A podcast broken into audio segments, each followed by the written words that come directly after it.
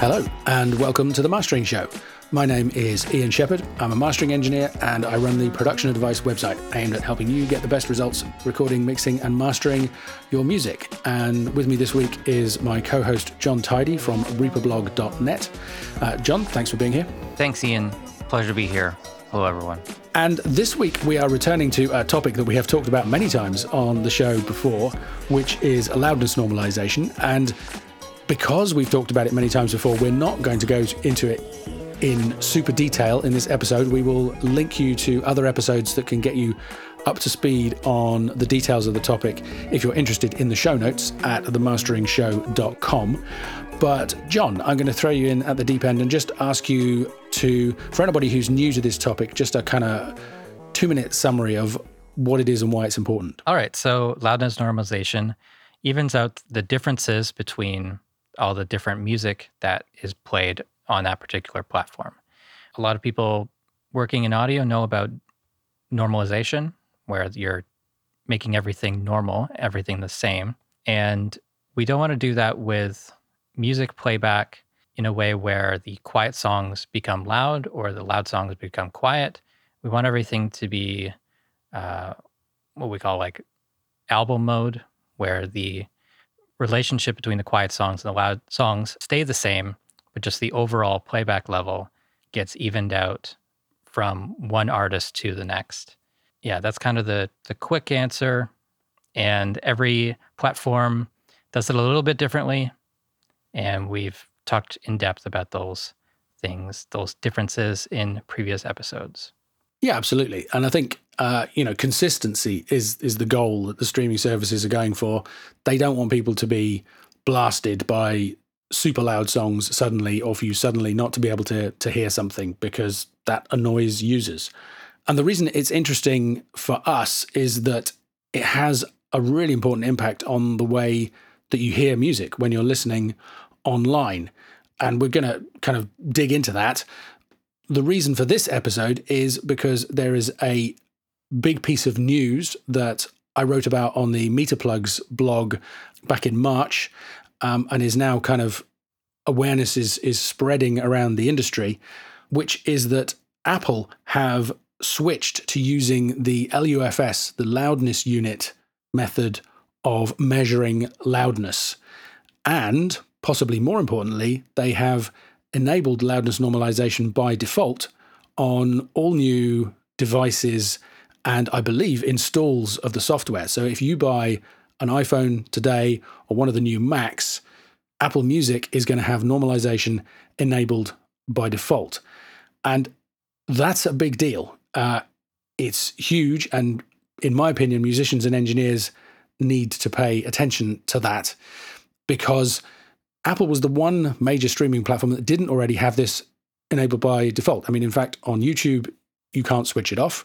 On Pandora, you can't switch it off. It's been on by default in Spotify. Um, it's been on by default in Tidal for some years now. But of course, Apple is a big player in the streaming industry. So when people would ask me, Can you master my music super loud? And I would say, Well, I can, but people may not hear it that way because the loud stuff is going to get turned down by the normalization, they would say, Is that true everywhere? And I would have to say, Well, almost everywhere, but not on Apple Music. Uh, and understandably, that was a big reservation for people. They were concerned that if loud music was still going to sound louder than everything else on Apple Music, and therefore people might think that it might sound a bit better, that was something that they wanted to be concerned with. But with this change, I mean, it is only on new devices. So if you already have an iPhone or a Mac and uh, Apple call their system of normalization sound check, if that was already disabled on your system, it's going to stay disabled. So it's going to take a while for the influence of this to spread over a large number of devices, but it is going to spread through the rest of the industry over time. And that means that we can reassure people that normalization is going to be in play almost everywhere. Um, in fact, I did a bit of research for Dynamic Range Day earlier this year to try and figure out what kind of proportion of the streaming sites out there are normalized. And it's it's really hard to get accurate user numbers for all the different streaming services. But the number I ended up with, I'm really confident that between 80 and 90% of the music that you hear online is going to be normalized by default. And most users don't turn it off. Lots of people, I say this to them and they don't believe it because musicians and engineers who know about this and care about it the most are the most likely to turn it off. So I'm, I'm pretty sure if you ask a group of musicians or sound engineers, maybe 75% of them would say, Oh, yeah, I, I turn that off because I want to hear the music the way it was intended without anybody deciding how loud it should be for me. But the statistics from Spotify show that less than 17% of users overall actually make any change to the normalization settings in the app. You can you can change it by going into the preferences and then there are a few different loudness levels there you can choose between or you can disable it completely. But hardly anyone outside of musicians and engineers does that. So you have this slightly crazy situation where the people who care most about this stuff are paying attention to something that most people don't pay any attention to. I mean, I'm curious, John, do you talk to your clients about this kind of thing? And what kind of reaction do you get? Because I'm often get people saying, but that I always turn that off. Everybody turns that off, don't they? I haven't been doing a lot of mastering recently, so can't really talk about that. But um, it is interesting because you would think that the engineers are the the people that would want that more. Like normalization is a good thing for me, and I don't, I don't understand why they would turn it off in a way because it's like listening to it with the way that it was intended. It, you, I think you still are because it's not compressed. Like it's it's not adding compression to it. It's mm-hmm. just giving you headroom, and that's it. You you have more range of volume adjustment by using the normalization, and it's less distracting going from one album to the next. And maybe engineers are more likely to listen to albums fully while everyone else is li- listening on shuffle. I don't know. It's a little odd. I, I do think that talking about this, the the news every time the, the stuff changes with, between Apple and Spotify and elsewhere, that brings a lot of awareness to the topic. Uh, it allows us to clear up a lot of misinformation about the topic. Yeah, it, it's going to get more people checking in their preferences, turning on sound check and understanding what the setting even does. I think it's a great thing.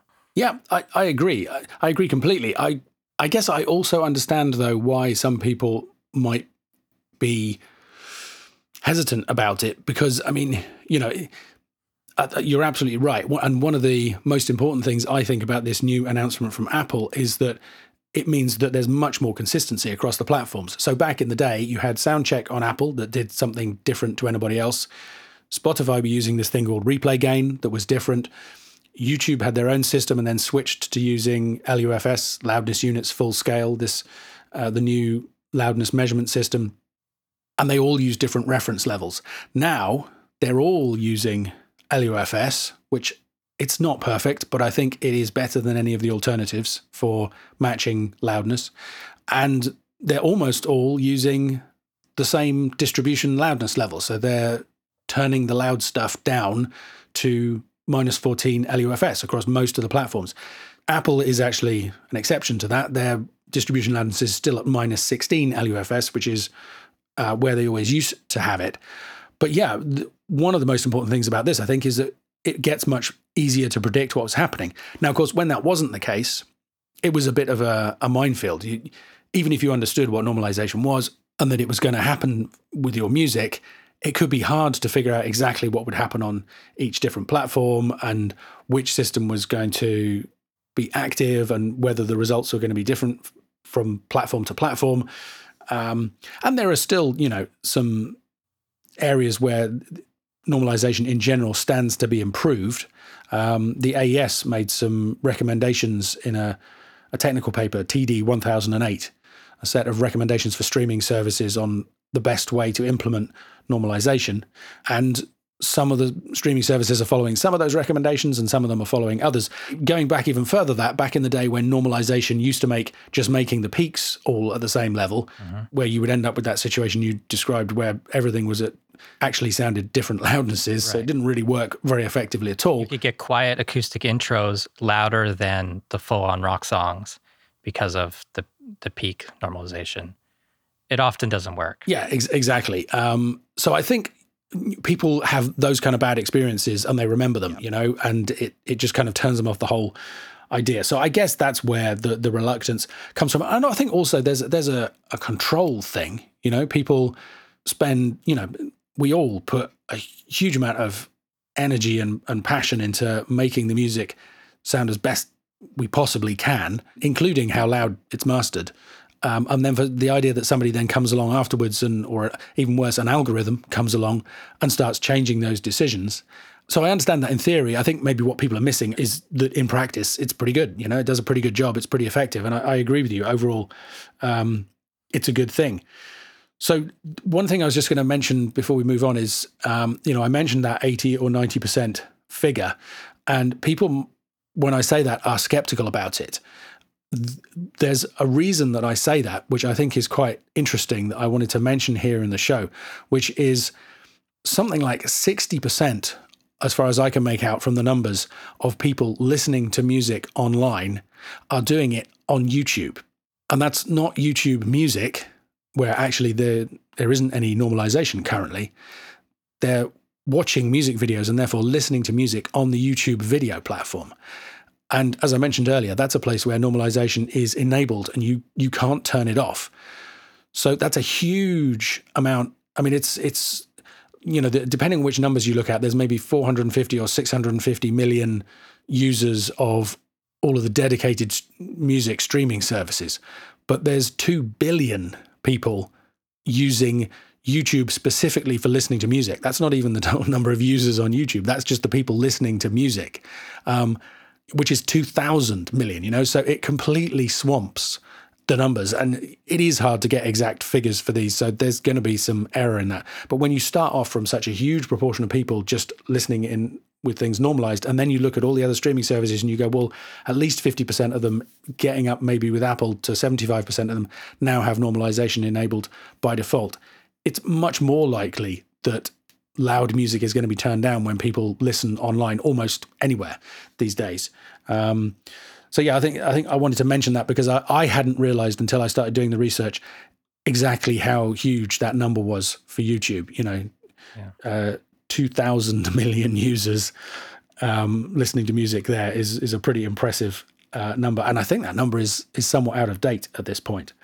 That's really interesting. I didn't even realize that the YouTube Music uh, service didn't normalize because I listened to only that, and yeah, haven't had an issue. Uh, I don't know. Weird.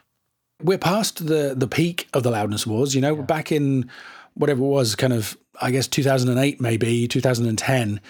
There was a lot of stuff being mastered super super loud, and there's still some these days. But I think in general the levels have eased back somewhere, and I think maybe there's it, there's probably less genuinely dynamic stuff being mastered at the moment. So I think in general there's a bit more consistency overall. But I mean, it is interesting because another you know objection that people bring up is, oh, but uh, SoundCloud is a really important platform for me, or Beatport is a really important platform. Um, and I ran the the top whatever it was, fifty or hundred tunes playlist on uh, SoundCloud the other day, and just measured the loudness. And there was a ton of variety, but there wasn't anything ridiculously loud. And actually, most of it sounded fine um, listening that way. So, I yeah, in some ways, I think maybe this is it's a bigger issue in people's heads. Again, I think it's this hyper focus of artists and engineers. You know, we listen critically in studios to something that we've been working on for months. And then when you compare it with something else, it feels to us like a difference of a dB or 2 dB is, is the end of the world. And actually, listeners out there, you know, they don't care. If they like your music, they don't mind if it's a little bit quieter or a little bit louder than what came before it. Yeah. Um, you know, dramatic differences in loudness, obviously, that's something you need to avoid. I think the industry is is kind of obsessed with this whole topic in a way that probably doesn't reflect the, the, the reality in terms of normal people listening to music that in the way that we maybe we think it does. And that's interesting with the top the top 50 on SoundCloud. I guess a lot of those artists are trying to kind of match the loudness of other artists on that list, that sort of thing, where or they all have similar influences who are, you know, mastered to a certain LUFS and and then they all end up kind of being around the same. Um, that makes me think of a lot of people trying to master to this minus 14 LUFS target like it's a game or you know trying to get all the meters to be the same they're missing the point of distribution loudness normalization entirely you're still seeing that happen right I still see people every day kind of saying, you know, I mastered my music to minus 14 and it doesn't sound the way I expected. Why is that? So, yeah, maybe we'll, we'll come back to that point at the end because I want to kind of wrap this up by sort of suggesting things that, you know, okay, we're talking about all this stuff. So what? You know, yeah. um, what action do we have to take? What are the best practices? So we can we can come back to that. But um, yeah, I mean, it, it is interesting about SoundCloud, uh, and the, I mean, what I would say is there was it wasn't that everything was the same loudness. There was still a ton of variety, and there was plenty of stuff there that I was surprised as to how quiet actually it was mastered. There was quite a bit of stuff down at minus twelve LUFS, minus ten LUFS, which you know if you if you read Facebook or the the internet forums, you know people would have you believe that's that's instant kind of disaster for your music, right? But that clearly can't be the case because this music is still making it into the top 20 stuff on the SoundCloud platform. It's the minus four stuff that we want to avoid. Yeah, it's it's the minus four stuff that we want to avoid, and there wasn't any of that. I didn't hear that. Um, so you know, maybe it's there and it's just much less popular. Um, yeah. Who knows? But it, it it did surprise me. You know, I kind of went over there, you know, bracing myself to to hear kind of loudness chaos, and that wasn't really the impression that I came away with. I think it's quite interesting why Apple have finally made this move to LUFS and have decided to enable normalization by default because you know this is something that we've been saying on the show is inevitable for years you know it's everybody would always ask and we say no apple are not normalizing by default and they're not using LUFS yet but it's it's bound to happen and now it has um, lots of people have been asking them to do it for a long time and honestly there's been a lot of resistance but interestingly it seems to be the move to supporting Dolby Atmos through Apple Spatial Audio um, that has actually triggered this. Uh, we've talked about this on previous episodes of the podcast. So anybody who's interested, you know, for more detail can head back and take a listen to those. Again, we'll put some links in the show notes at themasteringshow.com. But in a nutshell, Dolby Atmos actually Dolby recommend that you don't master any louder than minus 18 LUFS for technical reasons to do with the formats, the ability to deliver something that works on multi speaker playback systems and right down to binaural rendering in earbuds, obviously is at least 10 dB quieter than a lot of mainstream music is currently being released at at the moment. If you don't have soundcheck enabled in Apple Music and you want to switch between Atmos and stereo or listen to a mixture of Atmos binaural and stereo mixes, you, are going to be hearing huge differences in loudness. You know, 10 dB is a big deal um, and could be extremely upsetting if you're listening to something that's mastered at minus 18 and then it switches to minus 10. Um, so it seems that, you know, Apple have just realized that in order to prevent complaints, they really need to start moving people across to using SoundCheck by default. Um, so it, it is just interesting that that's a an influence that this whole Dolby Atmos situation is having. And I, as I mentioned, I think I've talked about this on the show before. I think it, this is a fantastic opportunity for people to hear music with more dynamics and to realize the benefits that that can give. You know, if you if you go from something that was mastered in stereo at minus six LUFS and then go to something in a similar genre that actually was mastered at minus 18 and had all that extra headroom to use, but they are at a similar loudness level because of normalization, because of sound check, you're going to really notice those benefits. And my hope is that more and more people will start to fall in love with that um, and decide to do something different with their stereo mixes as well. We'll see whether that proves to be the case. So it seems like this is a really good thing, but I don't think this applies to all users, right? What what what are the complications with this change? Right. Well, so I mean, we already mentioned that it's if you previously had Soundcheck, this normalization system turned off in Apple Music, it's not going to switch itself on automatically. I mean, I guess that might change in future as well. But right now, if you had it switched off before, it's still switched off. So it only applies to new devices. So the number of people who are having that enabled just by default is going to increase slowly over time, but it's not a huge change immediately. So that's one thing to be aware of. I think the other one that people need to know about is I mentioned that this is enabled by default on new devices and with new installs of the software. In my testing, it's not working retrospectively. So my Mac is still running Mojave so that I can use all my um, older software that I love and don't want to give up on yet. Um, and iTunes, which is still installed there, will still use the old Apple Soundcheck values, which is not necessarily a huge deal. Often those values are very similar to the results you would get with LUFS, but in some cases can be quite different um, and might give you some surprising results. So that's something to be aware of. And for that reason, on the loudness penalty site and plugin, we're still currently showing the Apple legacy Soundcheck values, the older values, so that you can compare those and make sure you're not getting any unexpected surprises. I just checked on my Mac Studio and Soundcheck is enabled by default.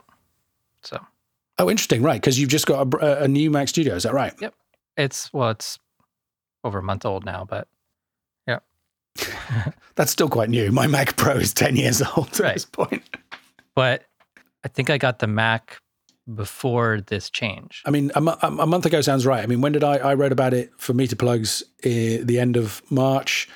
We're now towards the end of May, so that's a couple of months ago. And Apple made the change without telling anybody. It's mm. you're not going to find a, a, news announcement on the Apple website about this. Um, this is something that they were quietly making people aware of, and that people were noticing themselves by testing. Um, so, and it seems to have been rolled out gradually. So um, I think there was a transition period where some people were buying new machines and finding it wasn't yet enabled for them. Right now, everybody I've spoken to who has bought a machine recently has found that it is enabled. So yeah, it's it was definitely a, a soft launch, if you like.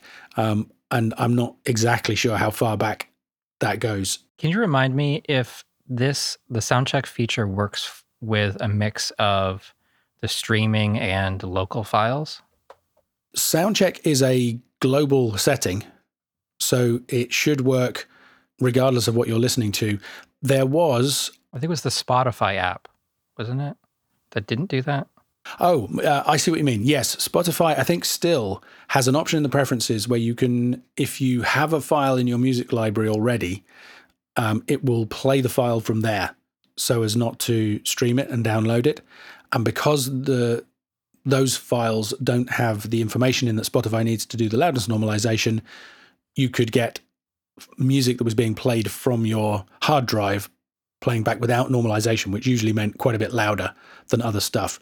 Um, but with iTunes, that has always worked. Okay. Um, and with Apple Music, it should also work. I, I, was going to say there was at one point a known issue, which is a polite code name for a bug, um, which meant that it wasn't working for files that had been purchased and downloaded, I think. But that was certainly Apple were working on a fix for that. And if it hasn't already been rolled out, then it will be soon. So you should find this works pretty consistently, regardless of, of where the music is, um, to the best of my knowledge. Anything else broken? or anything else to, to think about with this stuff? I've noticed a few quirks, I have to say. Another thing to be for people to be aware of is that Apple Music has album normalization, which you mentioned, where if you're listening to an album, it doesn't make all the songs a similar loudness on the album. It keeps the different relationships in loudness between them as intended by the artist, which is a good thing.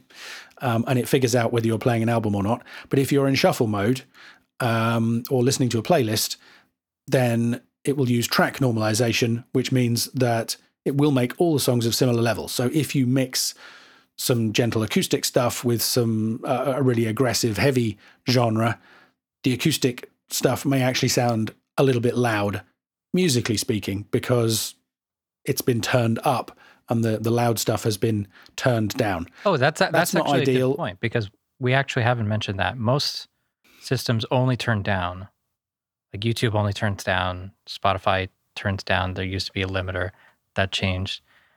But well, Spotify also actually still turn up. Okay. Um, if in shuffle mode, Spotify also has an album mode, but you're absolutely right. Tidal and YouTube only turn things down, and you know, since we brought it up, it's one of the reasons things can sometimes sound a bit confusing on YouTube because if somebody uploads something super quiet, it's not going to be lifted up. So even if you've been listening to things where the louder stuff has been turned down, you could still have a big loudness difference, and that's to do with the way people have uploaded it. But yeah, iTunes and Spotify, when you're listening in playlist and in shuffle, will turn up quieter music, which, as I say, is not the the AES recommendation. Um, the TD 1008 recommendation, which we'll include a link to if people are interested, again in the show notes, recommends that you can use album normalization all the time. And actually, that works even better listening in even in shuffle and playlists. So you t- find the loudest song on an album, and that determines how much the whole album is going to be turned down. But then quieter songs in the album will still sound quieter. And that's the system that Tidal have been using for years now um, with great success. So that's something to be aware of. What it means is that sometimes you will have a song where either Spotify or Apple Music want to turn it up. And if they did, that would push the peak levels above zero and cause clipping. As you say, Spotify used to have a limiter, which they now don't use unless the user chooses the loud setting in the preferences, which is not many people. Um, basically, Spotify and Apple Music now do the same thing, which is they will turn quiet songs up, but only so as not to cause clipping. Um, and what I was going to say was that there were some quirks with that on Apple Music in the past, and I've come across a few cases where I think there are still some some quirks with the new implementation, but that is something that they're aware of and looking to fix, and it applies to fewer and fewer songs over time. So I don't think it's a big deal. Um, one other detail that people might be interested in is that, again, the AES recommend that if you're doing album normalization, you should use the loudest song as the reference point and turn that one down to the distribution loudness and then scale all the others relatively to, to keep the relationship between the songs the same. Yeah. Apple Music and Spotify both use overall values for the album normalization rather than using the loudest song. So that means there could be situations where the loudest song on an album actually plays louder than the distribution loudness, assuming it's not going to cause clipping. So I'm mentioning that, but it really, I think that's a fairly technical distinction. I think in practice, it's not likely to cause huge differences, but it, it probably is worth mentioning. Yeah. Other than that, I think it's all good. I mean, that's that's you know, there's there's a long little list there, but we're basically saying older Macs, older phones are going to use the old values. So it's not going to be any worse than it ever used to be, but you might get some unpredictable results.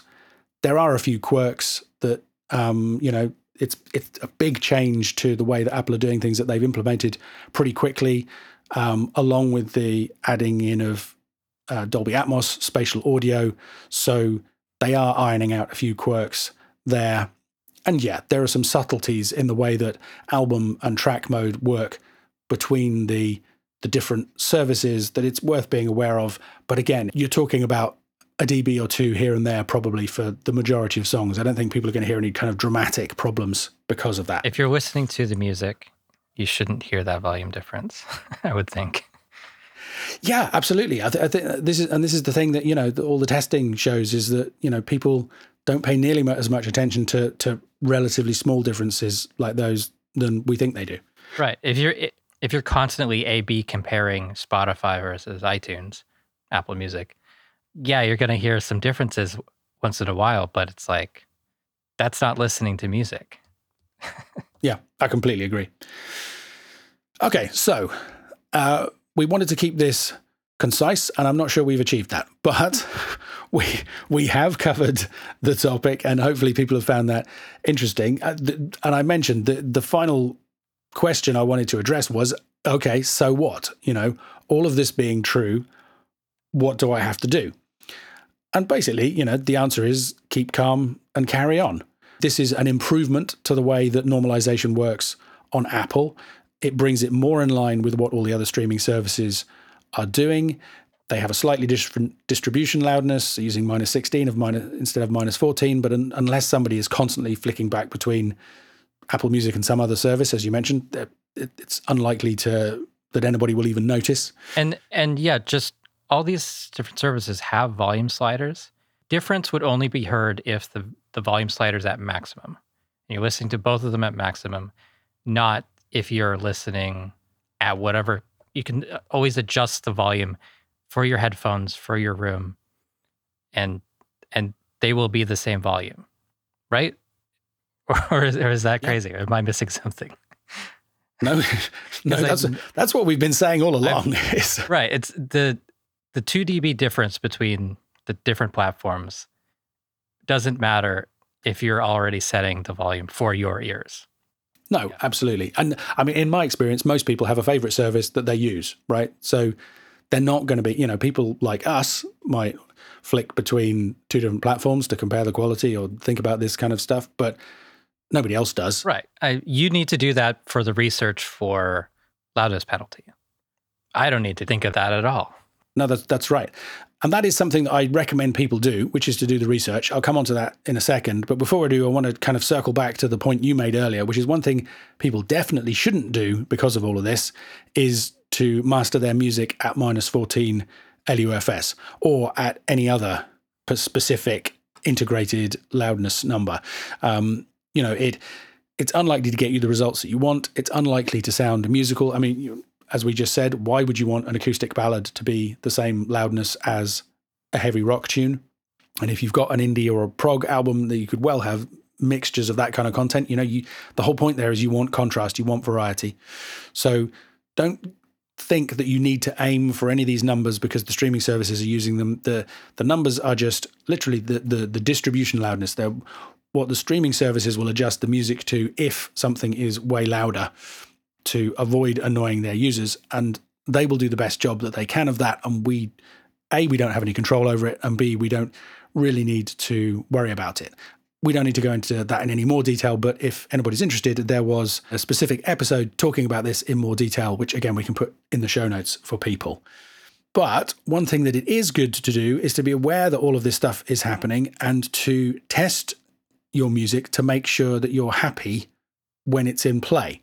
So you know, we always recommend you should master your music to make it sound the best that it can, and so that you're happy with it musically, whatever that means in terms of the loudness numbers. But once you've finished that process of just listening to the music as it is, I think it's also worth testing, previewing how it's going to sound when it's played back, when it's turned down to a similar loudness to everything else. So let's say minus 14 is the number you choose. For Apple, it's minus 16, but it doesn't really matter. It could be any number. If you're listening to your music on Spotify or Apple Music with track normalization in play, where all the songs are being played at a similar loudness, and in particular, the louder stuff is being turned down to the distribution loudness, does it still sound good to you when you do that? Yeah, it sounded awesome when you were listening through to the album on a CD or from a USB in the car or, you know, on your phone or whatever it was, that's great. That's the goal. Does it also work in comparison to your favorite reference material when you play it back at minus 14? And it's easy to do that. You could either, there's a ton of different loudness meters out there these days that you can use to measure the loudness of a song and adjust the reference levels, or you could just use the loudness penalty website, which it doesn't upload the music. You just drag the file on. It does all the calculations in the browser on your computer, and it allows you to preview your music at the correct distribution loudness for Spotify or YouTube or Tidal or wherever it might be. And you can even have multiple tabs open in the browser and compare multiple tracks. And then you can compare it with the actual streaming service that you're listening to music on if you would like. Make sure the volume slider there is at, is at full. And if what you're listening to still sounds great to you, then it's all good. You know, it doesn't matter how loud it is, how much it might have been turned down. If it sounds good, then it's great. But if the testing process kind of reveals, huh, actually that intro doesn't have quite the impact that I expected it to, or, you know, suddenly it doesn't sound like there's enough contrast between the verse and the chorus in my tune in comparison to my favorite reference track or whatever it might be, then that's that's useful information to have, right? Knowledge is power. That you know in advance. It's not that you upload your music and suddenly it doesn't sound the way you expect it to when it's being normalized on one of these streaming platforms. You can test it in advance and you can take steps to fix it, whatever those steps might be. Is that something you do, Jon, out of interest, or do you just master so that it sounds good and kind of feel confident that it's going to work? I've done both. More often, I master it to what I think sounds best, and then I might actually hit the the dim button on my monitor controller to hear it at a lower level, but not not too often normalizing it, rendering it out, normalizing it, and comparing uh, level matched. Well, th- though I have, yeah, I don't know. I've, I've done all of that stuff, I guess, but I don't have a, a particular. Yeah. I, I don't do it enough to to really have a routine for that or or a system. Yeah, I, I'm kind of similar. It's it's at the point these days where I know, based on the kind of the usual loudness that I master music has and past experience, I don't have to use the loudness penalty site to understand how things are going to work online. I still do from time to time out of curiosity, and particularly if the client I, I, get people coming to me saying, you know, oh, I had this master done and it doesn't sound the way I wanted it to on Spotify. Is there something you can do to improve it? And very often the answer is yes. And in that situation, of course, I'm going to be yeah. testing that. And I, I do think, you know, for for those of us doing work for clients in this day and age, given that something somewhere between 70 and 90% of the music people hear is going to be normalized, it, it's crazy not to do the testing at least some of the time so that you understand how it affects what you're working on. You know, uh, it, I'd, I'd almost go so far as to say it's irresponsible to to not understand and to yeah be aware of what those effects are going to be. But once you've understood it and kind of figured out how your mastering practices work with that, then you can move on and feel confident. You know that most of the time everything's going to be fine, and it's just the occasional check is is worthwhile. The main thing is when you're going for loudness with the master when you listen quietly, like with the dim button, or you you normalize it and, and A B compare it, it's like, oh, it sounds squished now that it's it's not loud in the room. And so that's usually what I I am adjusting for in that situation. So you can kind of get used to it when you're put on the limiter and you you start mixing into that or or you're mastering for loudness and you kind of get used to that or desensitized to it. And when you switch to a lower level, the lack of dynamics or the over compression, you start to hear it a lot more. Yeah, exactly. And in fact, I mean, that's another popular, or popular, it's another misconception. Um, you know, people misunderstand. They think because of course you know there there are two types of compression confusingly there is dynamic compression which is what we've been talking about in this episode and what you were talking about just there and then there is data compression or data encoding where you know you have the the, the lossy streaming codecs that are used to um, to keep the bandwidth down when we're streaming this stuff on on phones and mobile devices and things. Data compression, lossy data encoding doesn't, I mean, it shouldn't and barely affects the dynamics at all in terms of the, you know, the the, the musical dynamics of the music, uh, the peak to loudness ratio, the, the contrast between the verse and the chorus, all that stuff. You know, it, it messes with the sound in fairly subtle ways depending on how low the data rate is, but it doesn't really affect the dynamics. But lots of people think that it does. They hear that compression is being used, meaning data compression, and they think it means dynamic compression. And then they upload their music and they hear it playing back, and they suddenly think, oh, I can hear their compressor and their limiter working. And actually, they can't. What they can hear is the, the compression and limiting they used themselves when they mastered it. But when it's been normalized, and like you say, the loudness differences have been evened out, suddenly you hear that stuff much more clearly. So that's why it's such a valuable test to do. Yeah, I corrected someone probably last week on on the compression thing. Yeah, it comes up a lot. It comes up a lot, and so does the whole "should I be mastering to minus fourteen thing." You know, it's. I mean, I, th- I think the word is getting out. I remember a few years ago, it felt like I was always answering questions and trying to ex- help explain this to people. And and now what's nice is that I see other people helping each other and explaining this stuff um, to each other. And I think you know that's a positive kind of snowball effect that we're going to have over time. Uh, like you say, the more this stuff comes up, the more people talk about it, the more understanding there is, the more things improve. I thought we had wrapped up the episode about 10 minutes ago. so, uh... yeah, well, I'm sorry, but now let's wrap it up. Um, we'll come back to the point that you made before, which is, you know, this is good news. More consistency, more predictability, more freedom. For those who want to master with dynamics, you can because your music is not going to be kind of blown away by something else that was mastered super loud because you're going to have consistent loudness. So you're free to do that if you would choose. If you want to master super loud, you're free to do that as well. But we recommend you do the tests to make sure you you're happy with the way that it sounds afterwards. And if you want to try this stuff for yourself, then we have updated the loudness penalty website to reflect the new values and system being used by Apple. As I mentioned, it actually shows the, the new LUFS figures and also the old legacy version so you can double check that subtlety as well and of course preview all the different platforms if you want to compare so that's there if you would like to do it but if you prefer you can do it yourself using I'm going to say a good old fashioned loudness meter because they they've been around for long enough now that they, we can call them old fashioned. Um, but uh, yeah, overall this is good news, and uh, hopefully there's been some stuff in there that uh, helps you figure your way through this yourself and get better results mastering your own music. So, Jon, thank you for um, helping me out with this episode and for mixing it as always. Yeah, my pleasure. Good talk. Yeah, absolutely. Thanks to everybody listening.